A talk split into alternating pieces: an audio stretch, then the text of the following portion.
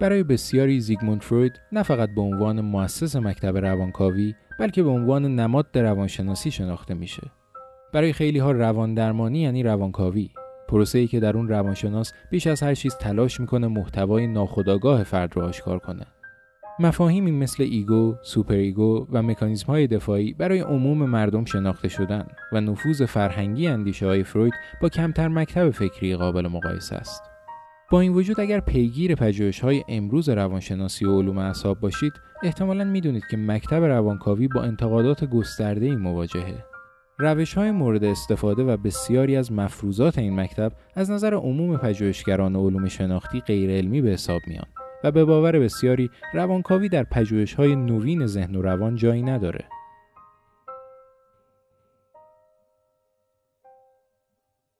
اما چرا روانکاوی با این انتقادات مواجهه و این انتقادات تا چه حد منصفانه هستند؟ اندیشه‌های کلیدی فروید چه تصویری از طبیعت انسان ارائه میدن و آیا این اندیشه‌ها با پیشرفت‌های علمی امروز همچنان قابل دفاعند؟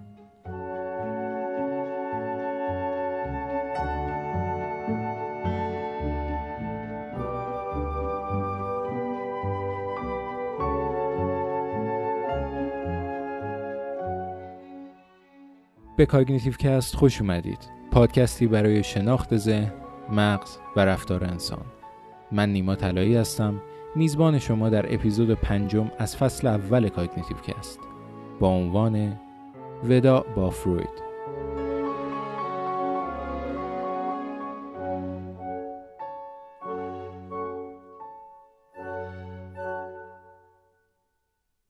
این اپیزود از اون دسته اپیزودهاییه که باید قبل از شروع در مورد محتواش چند تذکر بدم. تذکر اول این که بحث من در این اپیزود عمدتاً مربوط به روانکاوی کلاسیک یعنی دستاوردهای زیگموند فرویده. متوجهم که روانکاوان جدید یا اصطلاحاً نو فرویدی‌ها تلاش کردن بسیاری از آرای افراطی فروید رو تعدیل کنن و در نتیجه حداقل بخشی از انتقادات من در این اپیزود تنها به روانکاوی کلاسیک مربوط میشه. اما من در این حال باور دارم که بسیاری از جنبه‌های غیرقابل دفاع نظریه فروید همچنان بخش مهمی از مفروضات روانکاوی در دنیای امروزن و در نتیجه بیشتر انتقاداتی که مطرح می‌کنم در مورد بسیاری از آرای نوفرویدی‌ها هم صادقه. تذکر دوم این که من در این اپیزود قرار نیست اندیشه‌های روانکاوی فروید رو به طور کامل شرح بدم و به همین دلیل از چند اندیشه مهم فروید از جمله دوره‌های رشد جنسی حرفی نمی‌زنم. هدف من در اینجا توضیح کامل آرای فروید نیست، بلکه به تصویر کشیدن شمای کلی از جهانبینی فروید و سپس اعتبارسنجی چند مورد از اندیشه‌های کلیدی مکتب روانکاویه. تذکر آخر هم این که من در این اپیزود عمدتاً روانکاوی رو بر مبنای مفاهیم فلسفه کارل پوپر نقد می‌کنم. ممکن از نظر برخی مخاطبان این پادکست رویکردهای نسبی گرایانه به علم مثل رویکرد توماس کون برای نقد روانکاوی مناسب‌تر باشند. اما شخصا باور دارم که در مجموع فلسفه علم کارل پوپر و مفاهیمی مثل ابطال پذیری نقش بسیار مهمی در وضعیت علم در قرن 21 دارند و در نتیجه نقد روانکاوی از دریچه رویکرد پوپر حداقل از نظر من قابل دفاعه. در واقع به نظر من فارغ از اینکه چطور به مسائل مناقشه برانگیزی مثل شیوه پیشرفت علم نگاه کنیم، نظریه‌های علمی باید تا حد زیادی بر مبنای قدرت تبیین و پیشبینی که ارائه میدن قضاوت بشن و از این بابت روانکاوی وضعیت خوبی نداره. و در نهایت این اپیزود رو تقدیم میکنم به خانواده قربانیان هواپیمای اوکراینی. اگرچه چند ماه از این واقعه میگذره، اما شک ندارم که زخم این حادثه برای بسیاری از ما و صد البته خانواده جانباختگان هنوز هم مثل روز اول تازه است.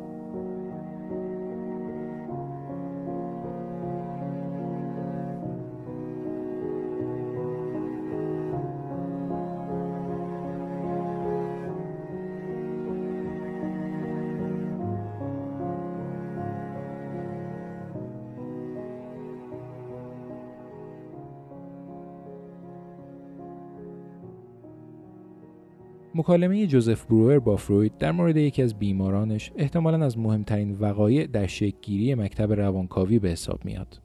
بیمار بروئر که برتا پاپنهایم نام داشت و البته عمدتاً با نام مستعار آنا او شناخته میشه، از وضعیتی شکایت داشت که در دوران فروید هیستریا نامیده میشد.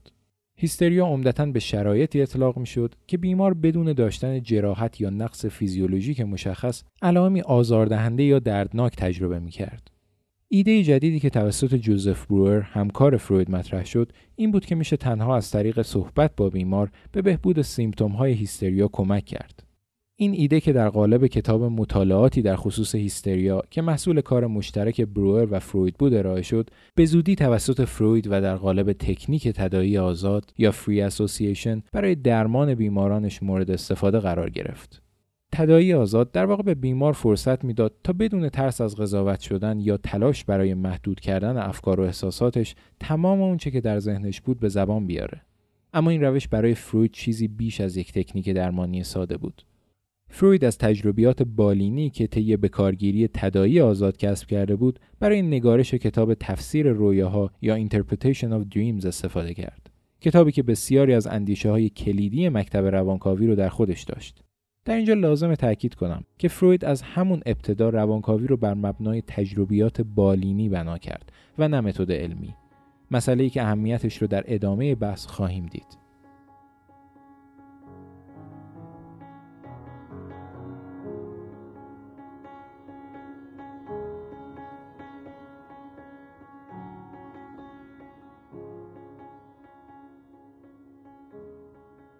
یکی از مهمترین مفاهیم مطرح شده در کتاب تفسیر رویاها سرکوب یا رپرشن نام داره.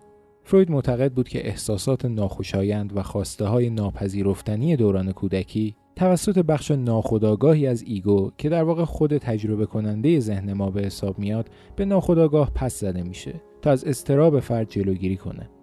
خواسته‌ها و احساسات ناپذیرفتنی که باعث اضطراب فرد میشن در واقع از مفهومی نشأت میگیرن که فروید اید یا نهاد نامگذاری کرد.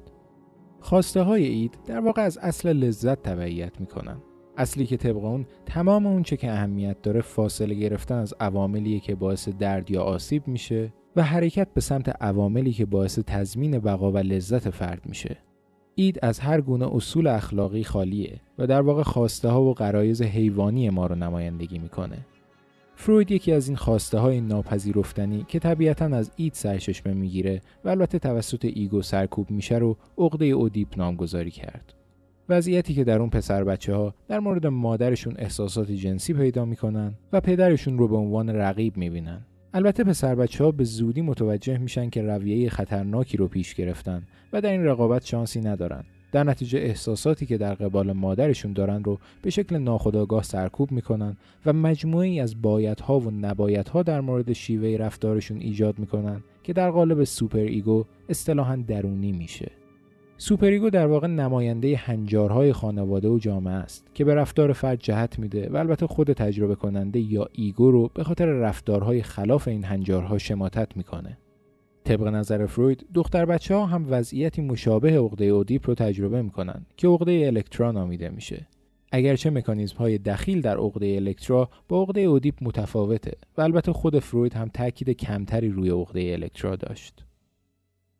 دنیا و رفتارهای یک کودک رو اصل لذت هدایت میکنه، اما با افزایش سن و تجربه عقده اودیپ و الکترا اصل واقعیت جایگزین اصل لذت میشه، به این معنا که فرد متوجه قوانین و محدودیت‌های دنیای واقعی میشه و دیگه نمیتونه صرفاً به دنبال خواسته‌های مبتنی بر اصل لذت بره. طبق اصل واقعیت ایگو نه تنها باید اونچه که لذت بخشه و در راستای تضمین بقای فرد تأمین کنه، بلکه باید واقعیت‌های دنیای بیرون رو هم در نظر بگیره. به عبارت دیگه ایگو باید بین خواسته‌های اید و قواعدی که سوپر ایگو در نظر گرفته نوعی تعادل ایجاد کنه، به شکلی که نیازهای مبتنی بر اصل لذت بدون تبعات منفی که از سمت جامعه به فرد تحمیل میشه برآورده بشه. از نظر فروید وقایع و تجربیات دوران کودکی و وضعیت تعادل بین اید، ایگو و سوپر ایگویی که شخصیت و روحیات ما رو شکل میده و البته باعث پیدایش اختلالات و مشکلات روانی میشه.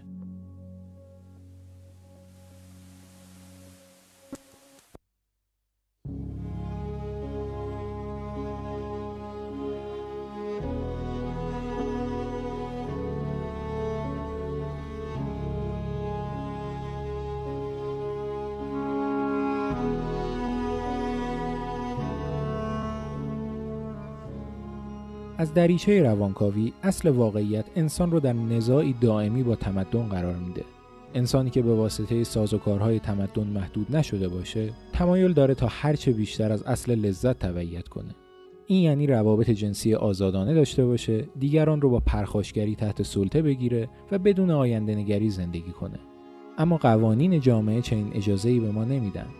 انسان برای تأمین امنیت و فائق اومدن بر خطرات طبیعت آزادی خودش رو تسلیم کرده و تبعیت از قوانینی رو پذیرفته که زندگی و خواسته‌های او رو محدود کردن.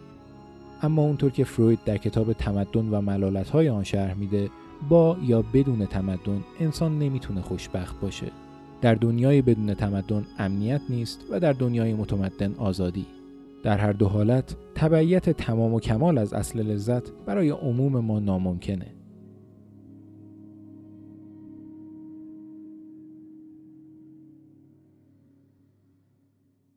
همونطور که احتمالاً تشخیص دادید، تعریف روانکاوی از طبیعت انسان از نظر فلسفی وزن زیادی داره. اما اگر قصد داریم با رویکردی تجربی به روانشناسی نگاه کنیم، نیازمند اعتبارسنجی علمی ادعاهای این مکتب هستیم. روانکاوی به دلایل زیادی سازگاری چندانی با روش علمی نداره.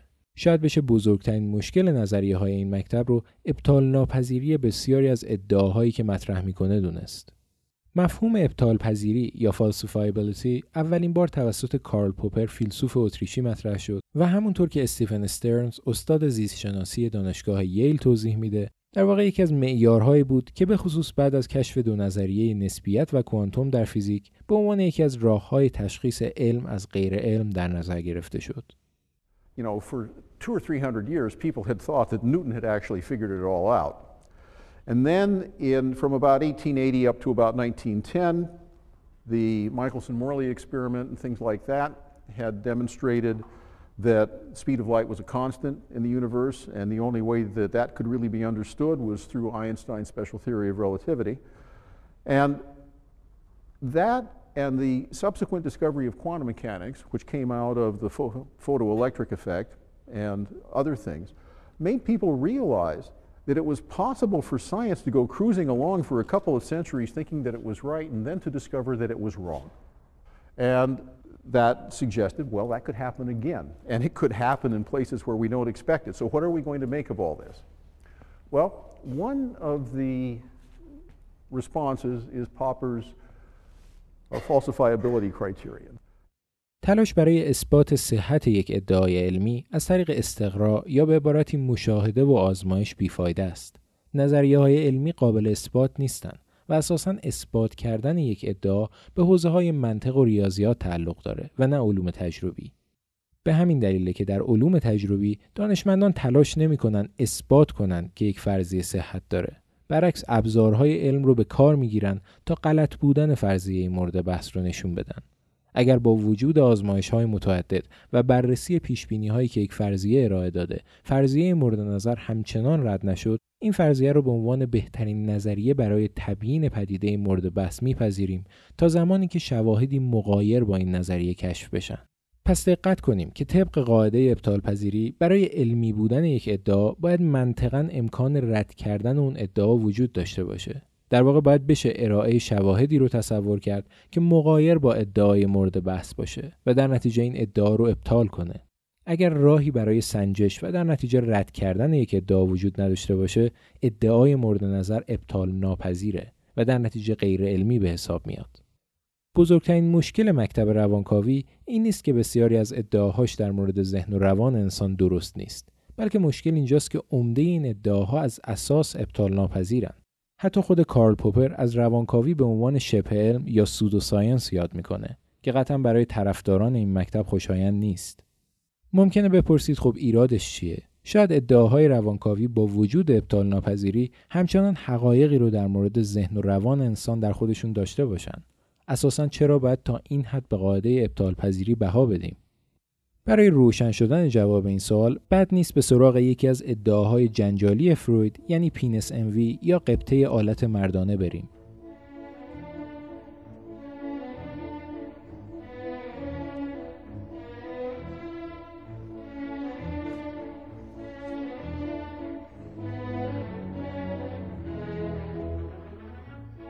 فروید در توصیف رشد جنسی کودکان به وجود مرحله‌ای باور داشت که در اون یک دختر بچه متوجه میشه آلت مردانه نداره و اضطراب و حسادت ناشی از درک این مسئله تبعاتی رو در شکل‌گیری هویتش به همراه داره.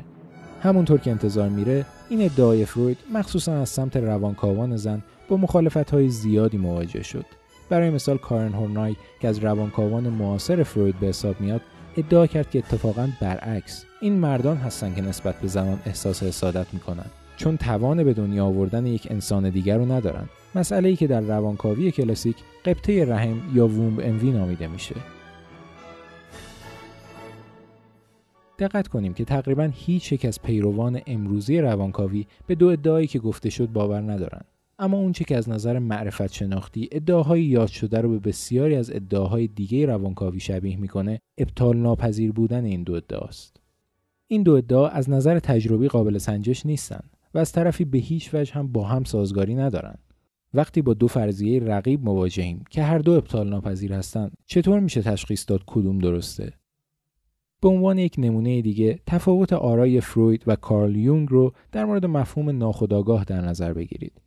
فروید عمدتاً ناخودآگاه رو بستری میدید که آرزوها و تمایلات سرکوب شده در اون قرار داره و رویاهایی که میبینیم در واقع به شکلی نمادین از محتوای ناخودآگاه خبر میدن. در مقابل از نظر یونگ ناخودآگاه علاوه بر کارکرد فرویدی بستری برای دانش جمعی یا آرکیتایپ‌ها هم به حساب میومد. مشکل اینجاست که تعاریف فروید و یونگ از ناخودآگاه اساساً تعاریفی عملیاتی نیستن. در واقع این تعاریف مبهمتر از اون هستن که بشه به شکل تجربی سنجیدشون.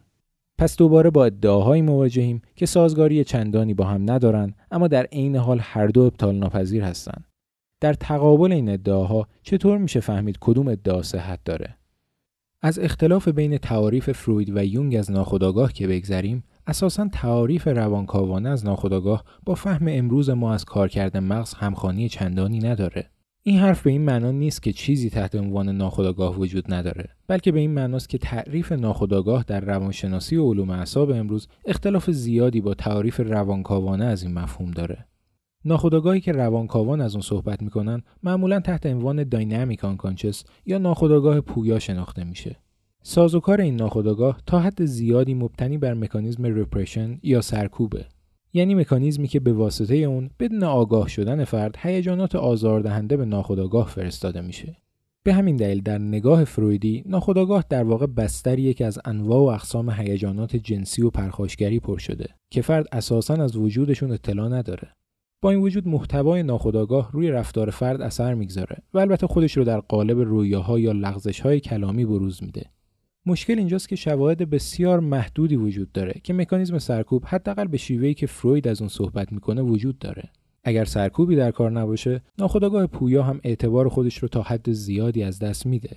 در مقابل وقتی پژوهشگران روانشناسی یا علوم اعصاب امروز از ناخودآگاه صحبت میکنن، در واقع منظورشون نوع دیگه‌ای از ناخودآگاهه که ناخودآگاه شناختی یا Cognitive Unconscious نامیده میشه.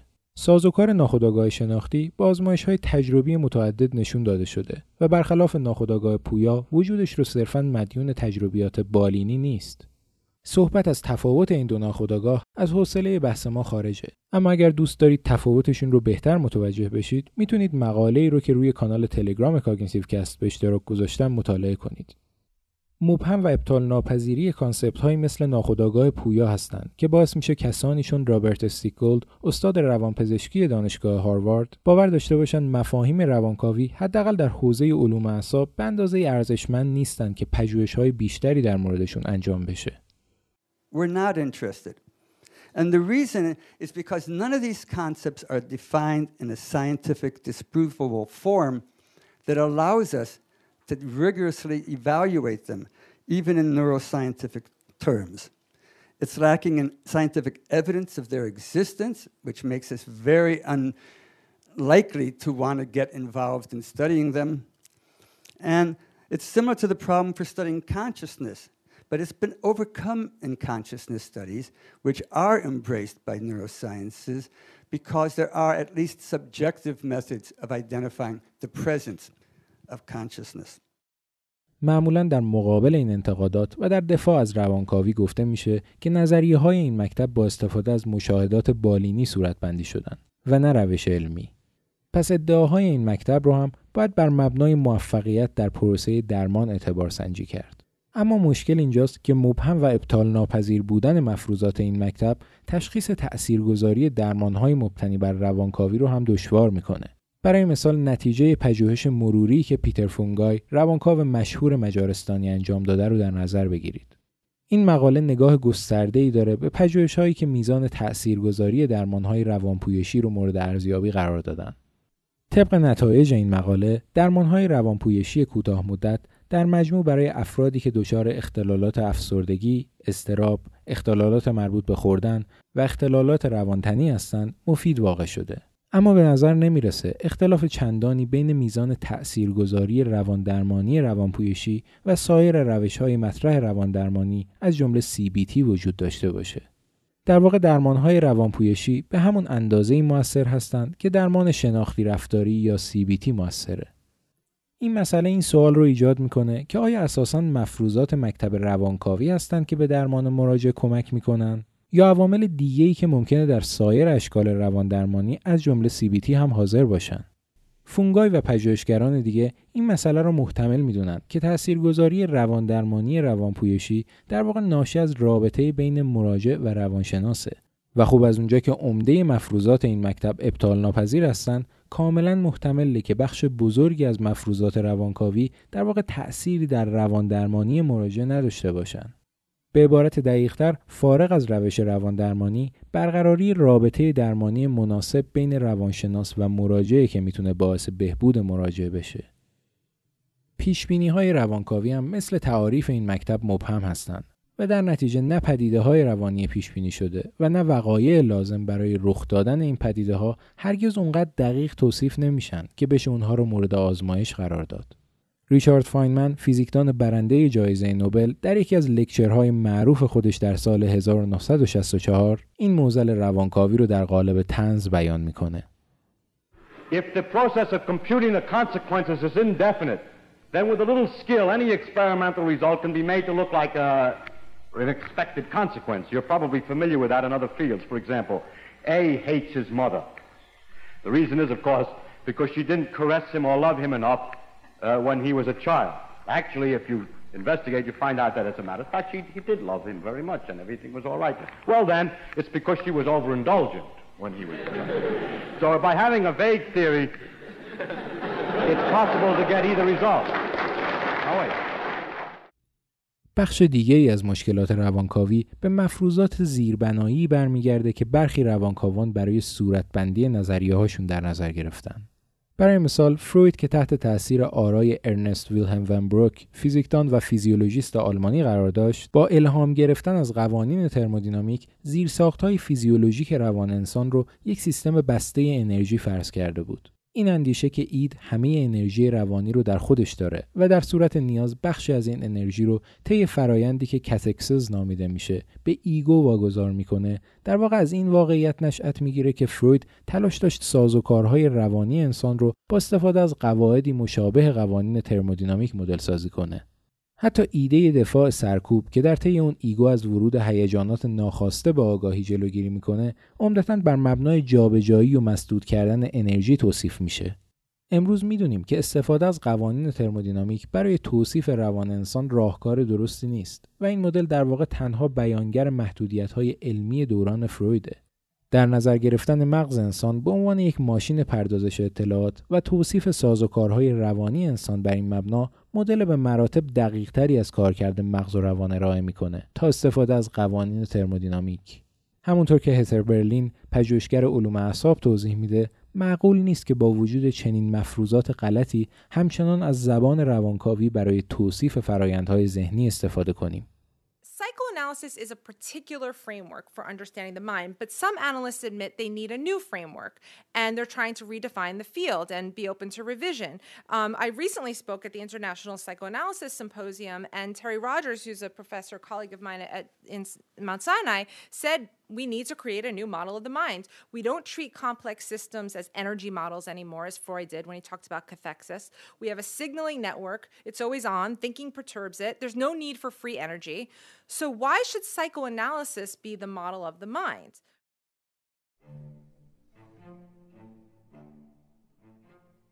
نمونه دیگه از مفروضات نچندان معتبر نظریه پردازان روانکاوی رو میشه این بار در قالب مفاهیم نظریه یک نوفرویدی یعنی کارل یونگ دید. یونگ باور داشت که هر یک از ما علاوه بر ناخودآگاه فردی دارای یک ناخودآگاه جمعی هم هست که الگو یا آرکیتایپ‌های گونه انسان رو در خودش داره. از نظر یونگ مفاهیم یکسانی مثل قهرمان و خدا به این دلیل به شکل نمادین در فرهنگ‌های مختلف پدیدار میشن که در واقع از الگوها یا آرکیتایپ‌های یکسانی که در ناخودآگاه جمعی همه ما قرار داره سرچشمه می‌گیرن. اگرچه همونطور که قبلا توضیح دادم عمده ادعاهای یونگ در مورد ناخودآگاه ابطال ناپذیر هستند، اما در نگاه اول شاید وجود مفاهیم یکسان در فرهنگ‌های مختلف مؤید نظریه یونگ به نظر بیاد. پس بعد نیست بپرسیم ریشه‌های شکل‌گیری این نظریه کجاست؟ متاسفانه نظریه آرکیتایپ‌های یونگ هم مشابه بسیاری از نظریه‌های دیگه مکتب روانکاوی بر مبنای مفروضه‌های نچندان معتبر بنا شده. در این مورد خاص نظریه آرکیتایپ‌های یونگ در واقع از وراثت لامارکی نشأت می‌گیره. مفروضه‌ای که امروز می‌دونیم حداقل به شیوه‌ای که یونگ ازش استفاده کرد قابل دفاع نیست. یونگ تصور می‌کرد که باورهای اکتسابی یک نسل از انسان‌ها می‌تونه در قالب آرکیتایپ به نسل بعد انتقال پیدا کنه و از این بابت ناخودآگاه جمعی در واقع شامل چکیده‌ای از تاریخ بشره. نگرشی که حتی با در نظر گرفتن دستاوردهای اپیژنتیک باز هم قابل قبول به نظر نمی‌رسه. ممکنه بشه از این نظریه یونگ خوانش‌هایی داشت که مفروضات لامارکی که یونگ در نظر گرفته بود رو نادیده بگیرن، اما به نظر من پذیرش نظریه آرکیتایپ‌ها حداقل به شکلی که خود یونگ اون رو مطرح کرده بود نیازمند پذیرش حداکثری وراثت لامارکیه. جورج مکری، روانپزشک و مورخ روانپزشکی، از تأثیر نظریه وراثت لامارکی در نگرش یونگ میگه. Jung had a biological notion. It was Lamarckian heredity at the time he believed in it. So his notion was, and it's a lot like Renaissance notions of God, that all of human history was in each of our unconsciouses, and he predicated it on what he thought was a sound biological idea that turned out to be mostly wrong, which was Lamarckian heredity. لازم تأکید کنم که رد کردن مفروضات چند نظریه کلاسیک روانکاوی نباید باعث بشه تصور کنیم تمام نظریه‌های این مکتب اعتبار یکسانی دارن. درستش اینه که هر یک از این نظریه ها به شکل جداگانه اعتبار سنجی بشن، چرا که نظریه هایی مثل نظریه دلبستگی جان بالبی هم وجود دارن که از اعتبار علمی قابل قبولی برخوردارن. با این وجود واقعیت اینه که مفروضات بسیاری از نظریه های روانکاوی پس از فروید هم کم و بیش به اندازه این مفروضات نظریه هایی که توضیح دادم نادرست یا ابطال ناپذیرن و این مسئله شکاکیت هایی که در جوامع علمی نسبت به روانکاوی وجود داره رو توضیح میده. با این اوصاف منطقیه که بپرسیم چرا این مکتب همچنان طرفداران زیادی داره؟ کسانی چون جردن پیترسون یا مارک سومز که مدعی مفید بودن روانکاوی در شناخت ذهن و روان هستند، ادعا می‌کنند که روانکاوی بیش از سایر رویکردهای روانشناسی روی مطالعه تجربیات سابجکتیو و اول شخص فرد تمرکز داره و نظریه‌های این مکتب مجموعه‌ای غنی از تجربیات و حالات روانی افراد فراهم کردند که در مطالعات علمی کمتر بهشون توجه شده. And one of the other things that the psychoanalysts have to offer, which neither the cognitive scientists nor even the emotional neuroscientists have realized, is that the structures through which we look at the world and also the structures that motivate us are actually alive. We don't have mechanical cognitions. What we have is, what we are is a sequence of embodiment by different motivated spirits. And you know that perfectly well if you watch yourself behave over a 2-week period. You're a different person when you're angry, you're a different person when you're afraid, you're a different person when you argue with someone you love, you're a different person when you're confused. And it takes a tremendous amount of psychological development before there's any coherence across those multiple selves except the coherence of memory and post hoc rationalization. پرتعداد بودن نظریه‌های این مکتب که وضعیت ذهنی افراد را از کودکی تا کهنسالی و در حالات مختلف روانی به شکل اول شخص توصیف می‌کنه، برای بسیاری جذابیت داره و باعث میشه علمی نبودن این مکتب حداقل برای طرفدارانش به حاشیه بره. به نظر من محبوبیت روانکاوی رو میشه به شکل دیگه‌ای هم توضیح داد و اون این که بسیاری از تبیین‌های این مکتب از نظر شهودی با انتظارات افراد هماهنگه. به عبارت دیگه خیلی ها در روانکاوی با همون مسائلی مواجه میشن که انتظار دارن مواجه بشن و خب این مسئله تا حدی نفوذ فرهنگی روانکاوی رو توضیح میده. روانکاوی با وجود اینکه رویکرد علمی نیست بیش از علوم شناختی برای عموم مردم قابل فهمه، چون برخلاف علوم شناختی هم از پیچیدگی های به مراتب کمتری برخورداره و هم با تجربیات روزمره عموم مردم بیشتر میخونه. با این وجود روانکاوی برای عموم پژوهشگران علوم اعصاب و روانشناسی تجربی جذابیتی نداره. برای این افراد روانکاوی یا باید از چارچوب سنتی خودش خارج بشه و خودش رو با دستاوردهای جدید هماهنگ کنه یا بیش از پیش به حاشیه بره. به همین دلیله که برخی از طرفداران روانکاوی تلاش کردند با ایجاد حوزه‌های جدید مطالعاتی مثل عصب روان تحلیلی یا نوروسایکوآنالیسیس با موج جدید دستاوردهای علوم اعصاب همراه بشن. اما در مورد این رویکردهای جدید هم سوالاتی مطرحه. مثلا اینکه آیا اساساً روانکاوی رو میشه با دستاوردهای جدید علوم اعصاب هماهنگ کرد؟ برخی معتقدند رویکردهایی مثل عصب روان تحلیلی به شکلی گزینشی فقط روی اون دسته از دستاوردهای علوم اعصاب تمرکز دارند که با روانکاوی همخوانی داره. اگر این مسئله صحت داشته باشه، رسالت نوروسایکوآنالیسیس رد مفروضات یا ایجاد تغییرات اساسی در روانکاوی نیست، بلکه صرفاً اعتبار بخشیدن به مکتبیه که هر روز بیش از پیش در حال از دست دادن اعتبارشه.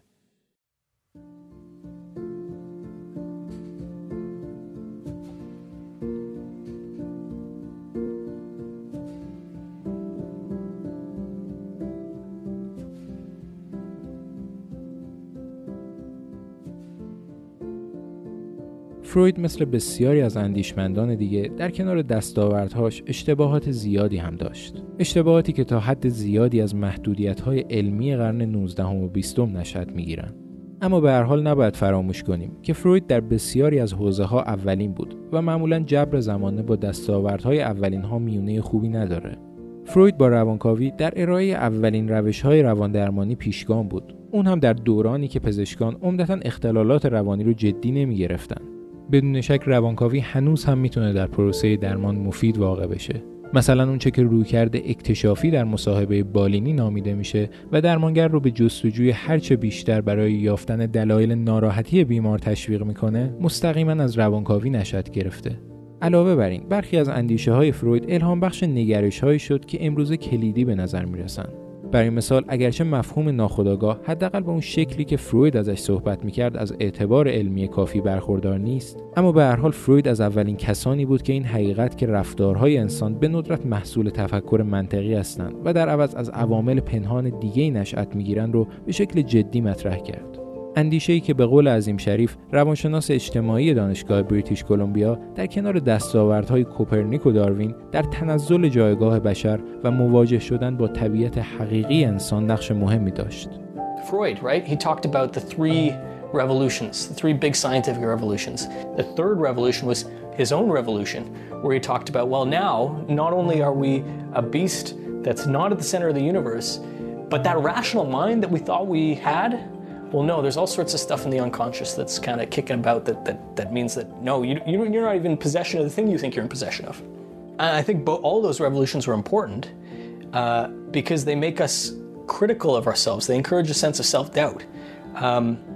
And that, I think, is one of the biggest lessons of social psychology, right? The confirmation bias, right? Criticize yourself. Don't believe everything that you think. اما یا اون چه که در این بخش گفتم باعث نمیشه عنوان وداع با فروید نامنصفانه به نظر برسه؟ به نظر من عنوان وداع با فروید رو میشه از چند جهت با عنوان وداع با نیوتن مقایسه کرد. شکی نیست که مکانیک نیوتنی برای مدت‌ها مهمترین ابزار ما در شناخت طبیعت به حساب می اومد. اما امروز ما از دوران نیوتن فراتر رفتیم. دنیای ریزمقیاس و کوانتومی یا پدیده‌های مورد بحث در کیهانشناسی رو نمیشه با مکانیک نیوتنی توضیح داد و نیازمند استفاده از نظریه‌های کوانتوم و نسبیت هستیم. مکانیک نیوتنی از نظر تاریخی جایگاه خودش رو داره، اما نمیشه ادعا کرد که همچنان تصویر کاملا درستی از طبیعت ارائه میکنه. به شکل مشابهی روانکاوی هم از نظر تاریخی جایگاه مهمی داره، اما اینکه تصور کنیم هنوز هم برای فهم سازوکار ذهن و رواندرمانی بهترین گزینه است، تصور غلطیه. حالا به اون چه که گفتم این مسئله رو هم اضافه کنید که بسیاری از نظریه‌های روانکاوی از اساس ابطال ناپذیرند و این یعنی در دورانی که ادعاهای شبه علمی در هیچ حوزه‌ای از علم تحمل نمیشن، روانکاوی به وضوح با قواعد روش علمی در تضاده. در چنین شرایطی و حداقل از نظر من دفاع از مکتب روانکاوی کار چندان معقولی به نظر نمیرسه.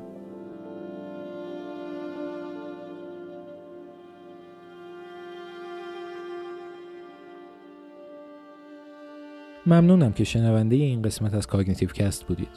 اگر محتوای این پادکست براتون مفید بوده، میتونید به چند طریق از کاگنیتیو کست حمایت کنید. شیوه اول این که پادکست رو به دوستان و اطرافیانتون معرفی کنید. شیوه دومی که نظراتتون رو با من به اشتراک بذارید.